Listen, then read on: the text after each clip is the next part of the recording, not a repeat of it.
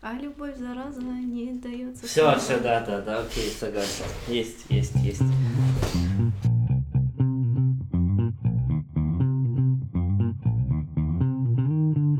Наконец-то, наконец-то нас защитили от агрессии женщин. О чем речь? Власти Баварии решили, что пора мужчин защищать от домашнего насилия. Ведь согласно статистике, в 2018 году 17% мужчин стали жертвами домашнего насилия. Это, представляете, это каждый пятый. Я все равно до сих пор не понимаю, насколько, насколько как измеряется да, домашнее насилие в этой ситуации. Я сейчас не пытаюсь эм, умолять страдания баварских мужчин, но мне просто интересно, чтобы, знаешь, представить, как это происходит в страшных баварских домохозяйствах. Да. Сегодня любовь не только в наших сердцах, но и у нас в студии. Привет, Люба. Добрый день. Да, Люба, что ты думаешь о новом законодательстве, принятом в Баварии? Ты бьешь мужа? Бьешь нет, мужа? никогда. В нашей семье нет насилия. Расскажи, откуда ты приехала? Я приехала из Санкт-Петербурга. Как там дела обстоят с домашним насилием? Я думаю, так же, как и по всей России, этот вопрос имеет место быть. И, к сожалению, мне кажется, практически в каждой семье хоть кто-нибудь сталкивался с физическим насилием или с моральным насилием. И, к сожалению, раньше, мне кажется, поколения наши предыдущие думали, что, например, бьет, значит, любит. Mm. Очень часто внушали, что вот, ну бьет же тебя, это же тоже внимание. Мог бы там Ленку из второго подъезда бить, что тебе не нравится. Вот, поэтому, мне кажется, у нас э, физическое насилие в России не считается чем-то таким не знаю, из ряда вон выходящим, mm-hmm. то есть это нормальная практика, когда муж пьяный пришел, там дал тебе полбу, сказал, иди готовь. Давай. Мне всегда казалось, что ты знаешь какие-то очень в сериалах истории, что типа, ну, очень утрированный момент, что типа, это неправда просто для экшена какого-то добавляют для истории, а потом люди рассказывают, что это, в принципе, вот так и есть. То есть сериал вообще не собрал ни разу. А бывает, наверное, пьяная немка возвращается домой. Леща своего мужа, где моя еда. Кружка из-под пива. В принципе, у меня никогда не было такой конкретной цели уехать из России, но у меня была конкретная цель как бы улучшить свою жизнь и как-то максимально, с максимальным комфортом ее проживать. И почему ты выбрала Германию? Потому что в 2015 году я познакомилась с молодым человеком в своем родном Петербурге. Mm-hmm. Как оказалось, он живет в Гамбурге. Позже у нас был чемпионат по трикингу. Я приехала именно в Гамбург. Он проходил рядом в городе Хильдесхайм. И как-то Германия мне сразу понравилась, плюс у меня появился знакомый человек, который мне мог о ней рассказывать, показывать, что и как. Вот, так у нас завязались отношения, и не только с человеком, но и с Германией, собственно. Mm-hmm. Мне здесь понравилось. Плюс также у меня в семье есть немецкие корни, и поэтому, может быть, как-то, не знаю, на генетическом уровне mm-hmm. меня все-таки притянула Германия. Вот, благодаря моему немецкому дедушке. Вот. Чемпионат по чему ты сказала? Мне по на самом деле неизвестно трикингу. Слово. По трикингу это боевая акробатика с mm-hmm. элементами брейкданса. А, в последнее время также набирает свои обороты как некое ответвление хореографии, то есть оно постоянно расширяется, это движение, это очень mm-hmm. интересно. И постепенно многие известные личности, например, выбирают это движение как свое свою подтанцовку, например, потому mm-hmm. что это выглядит очень эффектно, это нечто новое, это все выходит реально на профессиональный уровень, типа Евровидение, открытие чемпионата мира по футболу, mm-hmm игры в Сочи олимпийские, то есть это очень интересное движение, и что мне в нем нравится, тебе не нужны никакие приспособления, то есть тебе не нужен, например, абонемент в зал. Ты можешь надеть шорты, майку летом, выйти на газон, размяться и начинать тренироваться. Это, на мой взгляд, идеально, что у тебя нету каких-то финансовых ограничений, ограничений по инвентарю, тебе не нужны какие-то особые знания, тебе достаточно открыть ну, в мое время такого не было, но сейчас тебе достаточно, да, достаточно открыть, например, какой-нибудь сайт, mm-hmm. э, например, Три Club, и посмотреть туториалы. Mm-hmm. Реально туториалы от профессионалов, которые набивали самостоятельно шишки, которые могут тебе э, предоставить какие-то фишки, рассказать, как проще подойти к тому или иному элементу, с чего начать, как там не бояться просто прыгнуть оттолкнуть себя от земли и все такое. Мгм. Поэтому сейчас это очень доступно, это очень массово. Мы проводим гэзеринги часто, ну, вернее, не мы конкретно, но мы в них участвуем. Вот, поэтому это спорт будущего, я бы сказала, который уже наступает нам на пятый. Gathering это встречи. Да, это как бы встреча. А, Например, есть Hooked Gathering, он проходит каждый год в Амстердаме в декабре, обычно в предрождественские или в рождественские выходные. Туда приглашаются звезды мирового трекинга, так сказать, известные в наших кругах. Впоследствии, кстати, становятся многие стантменами, например, в Джон Мгм. Уике э, последнем целый кадр был с нашим знакомым Анисом Чурфой. Вот он тоже начинал с XMA, трекинга и так далее, и, в общем-то, является таким кумиром для многих из нас. Как давно ты занимаешься уже? Я занимаюсь трекингом с начала 2011 года. Ну, последние полтора-два года я уже не так активно нахожусь в этом виде спорта, потому что у меня были травмы, которые заставили меня сделать довольно большие перерывы, и я поняла, что уже надо потихонечку залечиваться и переходить в реабилитационные виды спорта, которые помогут мне не согнуться в старости. Насколько ты развита в Санкт-Петербурге и в Гамбурге для сравнения просто? Ну, в Петербурге я более развита была в этом плане, потому что я была моложе. Я там начинала, и у меня там было больше связей, то есть я То есть там больше людей, которые этим занимаются да, даже? Да, я знала там больше людей, занимающихся трекингом. У нас было довольно, ну и до сих пор оно, в принципе, довольно большое комьюнити в Санкт-Петербурге, и ребята до сих пор дружат и вместе ездят на вот эти мировые гэзеринги как раз ежегодные. Здесь я также, когда начала сюда приезжать, познакомилась с трекерами местными, но, к сожалению, здесь очень мало возможностей для занятий трекингом, например, в зале, в секции. То есть, если в России, например, у нас очень много преподавателей по трекингу уже есть, очень много создано профессиональных школ, то здесь ты можешь записаться в секцию по трекингу за примерно 25 евро в месяц, и ходить ты можешь только по средам в маленький зал, не очень удобный, и ты можешь ходить по пятницам в районе Нордерштедт, это довольно Далеко, далеко. да. В принципе, не очень много возможностей здесь заниматься трекингом, так как, например, в том же Петербурге или в Москве. Ты бы хотела быть преподавателем сама? Я боюсь, что я недостаточно компетентна, Мгм. чтобы быть преподавателем, но мой муж, например, преподает трекинг, также по средам в одном из залов, только один раз в неделю и длится полтора часа. Хотелось бы, конечно, развития этого вида спорта, и хотелось бы, чтобы у нас было больше возможностей преподавать. Я ищу способы финансирования своих идей, и думаю, что в скором времени мы сможем что-то придумать. Мне на самом деле очень интересно стало, с учетом той идеи, что для этого не нужно особенного какого-то инвентаря и можно просто начать тренироваться, это очень такой приятный момент. Если больше людей будет об этом просто узнавать, то я думаю, что спрос появится. Да, я тоже думаю, что все новое всегда интересно, особенно если уже есть какая-то наработанная логичная база. То есть, как я уже говорила, когда я начинала, мы просто смотрели видео, так же как м, ребята, которые начинали заниматься паркуром, да, они Мгм. смотрели на Дэвида, как он прыгает с крыши на крышу, например, и На Дэвид Блейна? На кого? Не Подожди. Дэвид а, Блейн. я забыла, к сожалению, фамилию. Не страшно, да. А как ты пришла к этому виду спорта? Уже так много времени прошло, что мне кажется, я всегда как будто вот о нем знала. Но на самом деле одним из э, поворотных моментов для меня стал побитый рекорд Гиннесса мальчиком из Петербурга Эрихом Мухаммедшиным. Он был очень знаменит, когда я увидела, как он прыгает там от стены через машину, побивает рекорды каких-то других звезд этого спорта. Э, Мне хотелось узнать больше, как это вообще возможно. И я помню, как я смотрела на эту стену дома и думаю, блин, вот сейчас, да, ты делаешь... Вот сейчас ты, да, берешь, делаешь три шага, как бы, и после этого еще делаешь переворот через себя. Что? Позже я узнала о трекинге, тоже увидела, как ребята прыгают из Петербурга.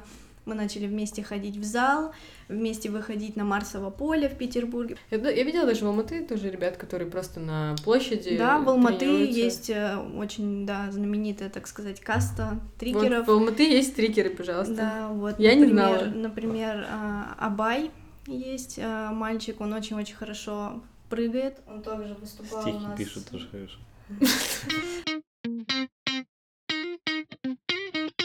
Но в итоге ты переехала в Германию не по спортивной теме, а у тебя была другая ситуация при переезде, да? Ну да, у нас завязались отношения с молодым человеком. Я решила, что, наверное, надо как-то, ну, переезжать. Мы начали рассматривать разные варианты. Все началось с учебы в студент-коллеге. Мгм. Я пришла с моей подругой Катей. А, Она тогда была моим переводчиком, потому что я совершенно не говорила по-немецки. Она все для меня узнавала, за что ей большое спасибо. В общем, я столкнулась с такой проблемой, что для того, чтобы учиться в студент-коллеге, помимо достаточного образования на родине, тебе нужно иметь блокированный счет а, около 8 тысяч евро или поручительство, и ты обычно не получаешь разрешение на подработки, либо получаешь только во время каникул. Ну, для меня это было невозможно, поэтому я нашла такой вариант, как pair. Плюсы этой программы для меня были в том, что мне не нужен особо немецкий, достаточно знать его на базовом уровне А1. Практически не нужно никаких финансовых вложений, то есть все, Мгм. что мне нужно было, это 75 евро на национальную визу, госпошлина, и на билеты. И очень часто принимающая семья оплачивает тебе поездку и даже визу. И от этой программы ты получаешь гораздо больше, чем просто деньги, потому что ты приезжаешь в принимающую семью с детьми, ты начинаешь свое общение ежедневное на немецком языке, семья оплачивает тебе э, языковой курс, плюс очень интересно узнать, как именно семейные отношения строятся в Европе, потому что здесь совершенно другое вообще воспитание, нежели было у нас, но это было интересно в любом случае.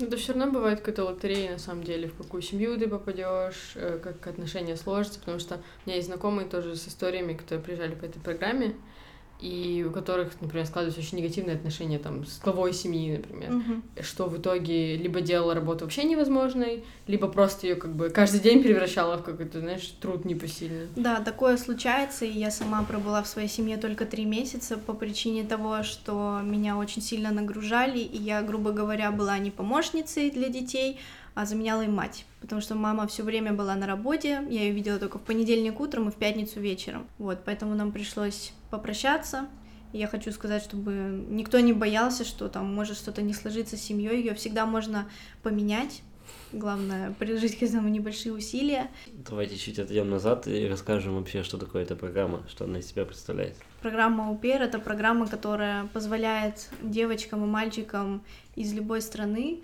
приехать э, в Германию или в любую другую страну Европы и поработать в семье как э, гувернантка. Работа заключается в том, что ты получаешь карманные деньги. В зависимости от страны это может разниться, но в Германии это минимум 260 евро. Плюс семья должна предоставлять 50 евро на языковой курс в месяц минимум и должна предоставлять либо средства передвижения тебе, либо проездной. Также у тебя должна быть своя комната со спальным местом, достаточным метражом, то есть за это тоже нельзя, не нужно переживать, что будешь жить в кладовке, как Гарри Поттер. С этим все нормально обычно. Вот. Да. Ты регистрируешься на каком-то определенном сайте и... А, На самом деле регистрация на сайте не обязательно, но всегда рекомендую девочкам и мальчикам сделать анкету на сайте aupr.com. Не надо париться, выдумывать, какие факты ты должен рассказать, о чем ты не должен там говорить и так далее. Плюс ты сразу же можешь просматривать там анкеты семей, которые хотели бы тебя пригласить, отправлять им автоматические сообщения или набирать их самому. Это очень удобная платформа, но она не самая эффективная, потому что там часто семьи могут по несколько месяцев, например, не заходить, хотя стоит в строке, что они актуально еще ищут себе девочку или Мгм. мальчика в помощнике. Поэтому я всегда рекомендую искать группы на Фейсбуке, там все очень-очень быстро тебе отвечают, пишут сразу в личные сообщения, никаких там э, за- заплати за премиум, чтобы получить номер гаст э, семьи и все такое. Я, например, не умею обращаться с детьми вообще. Как реагировать, что делать там. Вообще, да, есть такое минимальное требование к будущему пер.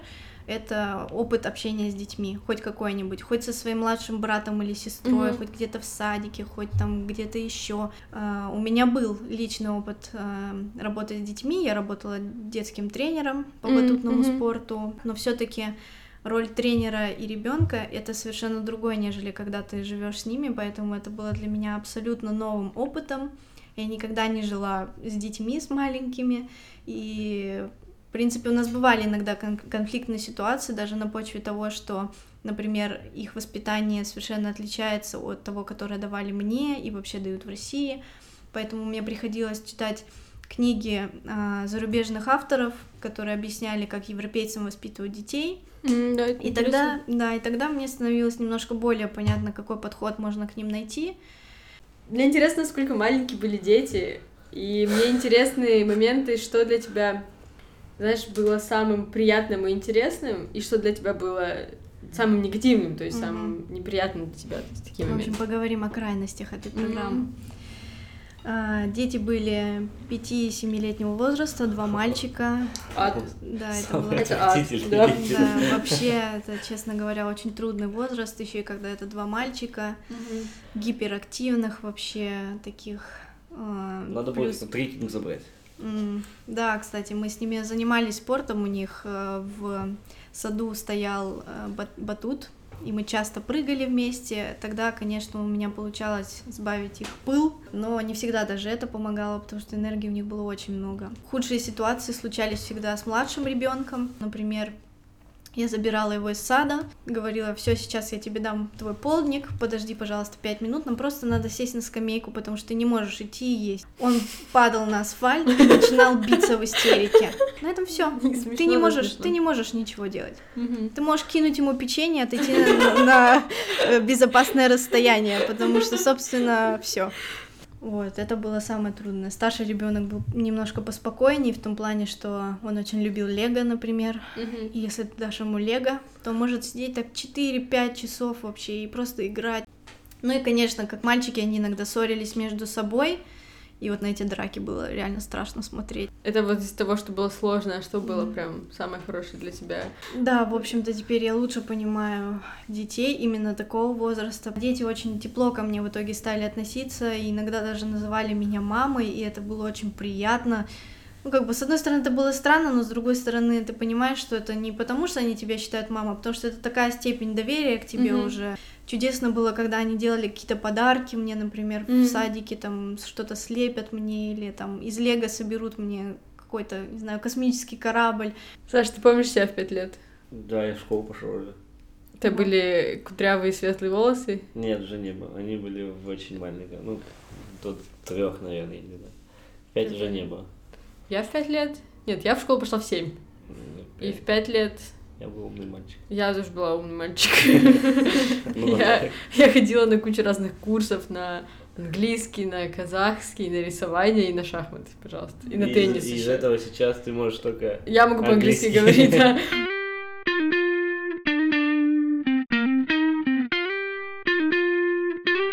Если у вас есть iTunes, пожалуйста, оцените нас. Вы можете поставить нам звездочки, написать отзыв. И мы будем вам очень благодарны. Да, Люба вот и три месяца работала в семье, помогала им, и потом, да, что ты делала после этого? Да, несмотря на то, что контракт с семьей изначально был заключен у меня на целый год, после трех месяцев я поняла, что я не могу э, работать в таком режиме, и я решила не менять семью, а найти работу по другой программе. Э, называется волонтерский год. А контракт, как ты его разрывала, были ли какие-то у тебя условия? Мы все свободны, и это такая же работа, и если ты хочешь, ты можешь уволиться и уйти Мгм. досрочно. Для этого лишь нужно сообщить семье заранее о том, что ты уходишь. По закону ты должен сказать, что ты увольняешься, отработать еще две недели, и ты свободен. А Вот. как отреагировала семья? Они отреагировали довольно спокойно, потому что они понимали, наверное, что они меня очень сильно нагружают сверх меры. Я работала больше, чем по 6 часов в день, хотя ты обязан работать с детьми вот 6 часов в день и не больше. Вот. И мы разошлись на довольно доброй ноте. Волонтерский год. Я тоже про это слышала, мне даже кто-то советовал, в чем он состоит и насколько ты имеешь доступ к этой программе как иностранец. А, Проще, конечно, в этой программе участвовать, если ты уже находишься здесь, Мгм. потому что тебе нужно проходить собеседование, тебе нужно искать место, проходить пробные дни и все такое. То есть это сложно сделать, если ты находишься, например, в России. Волонтерский год обычно разделяется на FSJ, Freiwilliges Soziales Jahr, Мгм. Bundesfreiwillige Dienst, BFD, и на экологический год. По-моему, аббревиатура звучит как FYJ, как-то так. Редко с этой программой последней сталкивалась, потому что обычно такие места на экологический год, да, работа с природой, с культурными ценностями, все такое э, требует очень высокого уровня немецкого. И чаще всего такие места все-таки заняты э, немцами, такие места не предоставляют тебе жилье, а это очень важно для иностранцев, ну или деньги на жилье, и платят очень мало. Поэтому даже если нашел такое место, тебе могут под него не продлить визу. То есть э, волонтерство здесь подразумевает только то, что ты добровольно выбираешь год заниматься этой деятельностью, но тем не менее ты получаешь какие-то деньги за это, ты получаешь какие-то что-то взамен, да, то есть ты не просто добровольно отдаешь свою работу. Да, ты не просто волонтер, потому что все мы люди, и нам нужно кушать и где-то жить. Но суть в том, что ты устраиваешь... Э, для начала ты ищешь трегера. Это посредник между тобой и будущей фирмой, в которой mm-hmm. ты будешь работать. Ты отправляешь им чаще всего свои анкеты, в котором ты прикладываешь биографию, мотивационное письмо, и чаще всего тебе надо приложить свой паспорт с визой и свой документ об образовании. Вот, ты отправляешь этот бивербунг, тебе mm-hmm. перезванивают. После этого ты проходишь собеседование, тебе дают список фирм в том направлении, в котором ты хотела бы работать. Это, например, работа э, по уходу за пожилыми людьми, работа по уходу за инвалидами, работа в детском саду и работа в коррекционных школах. В основном в флеге то есть уход за инвалидами или за пожилыми людьми, потому что острая нехватка рабочих кадров. Да, потому что демографически здесь огромное количество пожилых людей. Им нужен уход. Э, мне кажется, с каждым годом это все все хуже и хуже. Хуже и хуже, потому что они не умирают. Да, люди, люди правда, здесь живут очень долго. Рождаемость уменьшается. Да, да, да. А молодые все меньше и меньше решают заводить детей. Да. Плюсы еще флеги состоят в том, что обычно именно по этим направлениям фирмы предлагают жилье, либо добавляют тебе деньги на mm-hmm. проживание, как это называется, вонгельд, и тебе платят ташенгельд, карманные деньги, гораздо больше, чем на каких-либо других направлениях. В чем состояла твоя деятельность? Ты э, работала в Фле... Флегехайм? Это да, э, я работала по уходу, да, да, в центре по уходу за людьми с тяжелой инвалидностью. Это был не очень большой центр, но нас там и самих по себе коллег было не очень много, поэтому работы всегда было предостаточно. А, каждый день, в принципе, был похож на день сурка, все время одно и то же. А, работа начиналась где-то в час дня обычно. В это время инвалиды приезжали с работы, их привозили на специальных машинах. Нужно было за ними поухаживать, то есть там переодеть, покормить, все такое. Потом мы обсуждали планы на день, есть ли у нас какие-то изменения, кто-то, может быть, приболел, кто там не походил на работу, всякие такие нюансы. После этого мы устраивали им чаепитие, обсуждали с ними, ну, как им живется, все ли у них хорошо, что бы они хотели поделать, например, на выходных, потому что на выходных мы посещали какие-то вместе фесты, или там могли пойти на пляж, если хорошая погода. А, многие там хотели бы пройти, например, какие-нибудь курсы рисования, тогда mm-hmm. мы тоже это рассматривали. В общем, передавали все их идеи начальству выше, ухаживали за ними и просто скрашивали их дни. В общем-то, в этом состояла вся работа. Тяжело было физически часто, потому что очень часто нас не хватало, или там коллеги не могли нам помочь, например, и тогда приходилось, например, 150-килограммового дядю самой переворачивать, пеленать в подгузники, мыть, и вот это было непросто. К концу уже волонтерского года было немножко сложно, потому что день сурка он не для каждого, но угу. когда ты вспоминаешь о какой-то своей глобальной миссии в этой работе, ты действительно вот их какой-то особенный мир делаешь намного лучше и красочней. Угу. И если не ты, то кто? Если бы ты сейчас вернулась в прошлое, перед тем, как вот тебе выбирать покидать э, семью или нет, ты бы покинула, зная, что тебя ждет потом. В итоге ты же работала, получается, еще больше там на этом социальном сетях. Да, я бы покинула семью, потому что волонтерский год э, показался мне более интересным и очень сильно помог мне в изучении немецкого языка, что тоже немаловажно. Работа предоставляла мне также бесплатный курс немецкого, uh-huh. причем специально по, моей, а, по моему направлению флеге. Собственно, вот это постоянное общение не с детьми на немецком, а именно со взрослыми, плюс с людьми с дефектами речи очень помогает тебе улучшать свой уровень языковой. Да, мне кажется, в такой работе не столько даже физическая сила, сколько моральная сила нужна, да? Да, ну хочу сказать, что морально было тяжело только в том плане, что мне не очень повезло с коллективом. Они относились именно к волонтерам как к дешевой рабочей силе, на которой mm-hmm. можно скинуть все такие неприятные задачи, или, например, оставить э, их одних с инвалидами и всем вместе уйти курить. То есть такое вообще как бы противозаконно, потому что если вдруг... Что ты не профессионал. Да, да, что-то случится, ты же не сможешь там... Например, мы не имели права выдавать медикаменты, ставить уколы, потому что у нас нет достаточного образования, и для этого были именно люди, с которыми мы работали, наши коллеги, профессионалы. Я неоднократно обращалась к своей начальнице, которая мне говорила, обсуждай свои проблемы с коллективом сама, а когда я приходила к коллективу, они говорили, обсуждай свои проблемы с начальницей. Классно, Да, поэтому я закончила немножко раньше свой э, волонтерский год, через 7 месяцев работы, вот, э, получила сертификат. Нужно проработать минимум 6 месяцев, чтобы ты получил волонтерский сертификат о том, что ты работал. Какие преимущества дает тебе этот сертификат?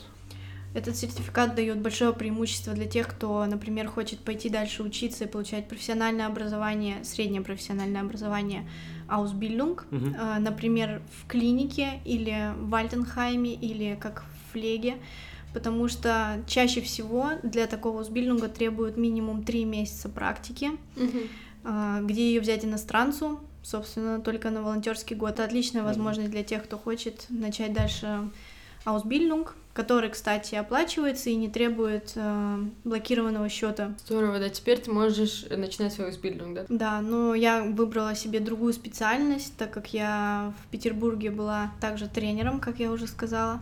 Э, я выбрала для себя спортивное направление Ausbildung, mm-hmm. как э, Sport und Fitness Kauffrau, наверное, правильно будет сказать, как менеджер спорта и фитнес-индустрии. Mm-hmm. И параллельно я буду работать на фирме в батутном парке. И также буду вести курсы иногда по батутному спорту, как с детьми, так и со взрослыми. Это мне очень интересно, и, собственно, я себя в этом вижу в будущем. Мне очень нравится концепт аусбилдинга в Германии. Колледж в Казахстане не дает тебе высшее образование, это среднее профессиональное, специальное, специальное или профессиональное образование. Это то же самое, но... Но без да, практической Да, да, да. То есть у нас в колледже ты не получаешь вообще практически никакого практически практического образования. После колледжа очень маленькие шансы найти хорошую работу, потому что после колледжа тебя э, ожидают поступления в университет часто. Здесь же после аусбилдинга ты можешь идти спокойно работать, с учетом того, какой у тебя большой опыт накапливается это время. Ты можешь практически с одним аусбилдингом проработать всю жизнь и зарабатывать нормальные деньги. Вот, поэтому это очень крутая идея, и да, аусбильдинг хорошая вещь. Да, единственное, хотелось бы предупредить всех тех, кто хочет делать аусбильдинг и кому нужна виза, что существует такое понятие, как позитив листа. Это список профессий, на которые недобор кадров существует mm-hmm. в Германии, и чаще всего только на эти профессии можно получить визу. Вот, но это не означает, что если вы, например, найдете аусбильдинг по какой-то другой профессии, что вам точно не откроют на него визу, поэтому всегда нужно пробовать и делать все-таки больше то, к чему у тебя лежит душа, а не гнаться просто за хоть какой-то жизнью то, в Германии, да, да, и делать то, что тебе не хочется потом всю жизнь. Угу.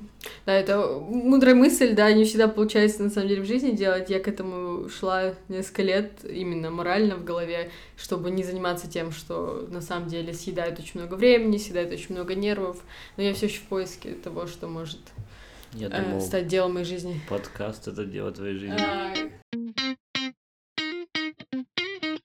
Люба, у тебя очень богатый и очень разносторонний опыт. Я знаю еще, что ты не только можешь рассказывать о нем в подкастах, еще ты рассказываешь о нем сама, ты ведешь блог. Хочется сказать, как я вообще начала его вести и почему. А, до этого я отвечала на форумах таким же ребятам, как я когда-то, которые хотели бы поехать по какой-либо программе. Я просто восхищаюсь социальной ответственностью Любы. Да, на самом деле, когда-то полтора года назад мне на форуме в каком-то вопросе не ответили, и мне понадобилось очень много времени и сил, чтобы найти ответ на конкретный свой вопрос. Uh-huh. И чаще всего в интернете ты не можешь найти сразу достоверную информацию. То есть на одном а сайте на тебе можешь? напишут так, а на лич... основываясь на личном опыте тех, кто это уже прошел, mm-hmm. это достоверная информация. И, собственно, mm-hmm. фишка моего блога даже состоит в том, чтобы делиться именно достоверной информацией, mm-hmm. которую я сама нашла, через которую я сама прошла, и которая вот действительно пригодилась в жизни. То есть без лишней воды я просто пишу какие-то самые важные вещи и рассказываю о том, как я двигаюсь по этому пути к своему обучению и так далее. Сейчас у меня не очень много подписчиков, пока что это всего 375 человек в блоге ВКонтакте. Я бы помнит, сколько у нее подписчиков. Да, я стараюсь... сколько у тебя подписчиков в, на странице понаехавших в Инстаграм? Я вот не помню. Я стараюсь как бы следить за этим, потому что хочу, чтобы они сарафанным радио помогали другим людям. У меня созданы уже подтемы, ссылки, полезные ссылки mm-hmm. на моем блоге, д- примеры документов, которые я сама составляла. Это все очень удобно. Если бы в мое время я могла зайти на такой блог и mm-hmm. все, что мне нужно найти в виде там шаблонов, ссылок, информации и так далее, это бы значительно облегчило мой путь сюда и я бы гораздо быстрее переехала, и, возможно, даже многое бы в моей жизни было по-другому. Да, да, но достоверность информации тоже очень такой спорный вопрос, потому что, опять же, когда ты полагаешься на чей-то личный опыт, у тебя нет гарантии, что с тобой это обязательно произойдет. То есть, если это какая-то официальная информация, там, законодательство и какие-то официальные документы, с которыми ты обязательно столкнешься, то, возможно, это сработает, да. А когда ты полагаешься на истории других людей, это тоже такая лотерея, и мне кажется, то же самое происходит и с нашим подкастом, да, мы не можем гарантировать, что ситуации, в которые попадали наши гости, они возможны для всех, но тем не менее было бы здорово э, знать о некоторых вещах заранее, было бы здорово знать о том, что может с вами произойти, как люди уже поступали, да, с какими проблемами люди сталкивались, то, насколько возможно эти проблемы решить и найти выход. Для меня лично это очень мотивирует к тому, чтобы не бояться делать шаги вперед. Да, я также часто привожу к своим постам э, ссылки mm-hmm. на законы конкретные, потому что, да, бывает, что люди мне, мне на форумах пишут, вот, докажи, покажи, да где это написано, сказано. У тебя есть какие-то планы по поводу своего блога и какое-то видение? Потому что я, конечно, вижу, что у тебя добрые намерения, да, и ты хочешь кому-то просто помочь так же, как ты хотела бы, чтобы тебе помогли, но это все-таки вряд ли единственная причина, чтобы вкладывать такие большие усилия э, в то, как ты ведешь блог. У тебя есть какое-то другое видение? Конечно, в будущем было бы интересно как-то монетизировать свой блог, mm-hmm. но пока что только ищу пути к тому, как расширить свою аудиторию, и mm-hmm. когда я уже не буду справляться с, таком, с таким количеством поступающих мне, например, сообщений, я уже буду думать о том, как брать за это деньги, а, потому что это уже будет совсем другой вопрос, это будет уже это как, вторая работа. Просто да, да, это уже mm-hmm. будет как настоящая полноценная консультация. Хотелось бы создать какую-то совершенно другую платформу, может быть, типа приложения в iTunes. Я думаю, что практически каждый человек, которого я видела в Инстаграме, например, да, или ВКонтакте, который переехал в какой-то момент из СНГ в Германию, в Испанию, во Францию, неважно, в Европу, да, они спешат этим поделиться. И каким образом можно во всем многообразии вот этих вот советов найти что-то подходящее для себя и найти тебя, например. Показать, что да, вот я выкладываю действительно вещи достоверные, я действительно хочу вам помочь. Чаще всего люди сами это понимают, как только они заходят на мой блог. И, в общем-то, читая мои посты, не возникает вопросов, что это действительно полезно, полезная информация, которая именно применится на практике любым человеком. То есть в любом mm-hmm. случае, например, ссылка на там Бихерда в Дании для тех, кто там хочет там, например, пожениться. И пошаговая инструкция, что надо делать, там, вплоть действительно на какую кнопочку нажать. И если ты пройдешь по инструкции, то ты сможешь там получить mm-hmm. разрешение на брак. Женился в Дании. Ну, Сидя в России. Спасибо тебе, Люба, за интервью. Мы тебе желаем с твоим блогом удачи и, конечно, удачи с твоим мозбилдингом. Да, большое спасибо. Надеюсь, мне еще будет что вам рассказать. А я кто бы? Слушайте нас, подписывайтесь на нас и на Любу, любите нас и любите Любу. Пока-пока. Пока. Пока.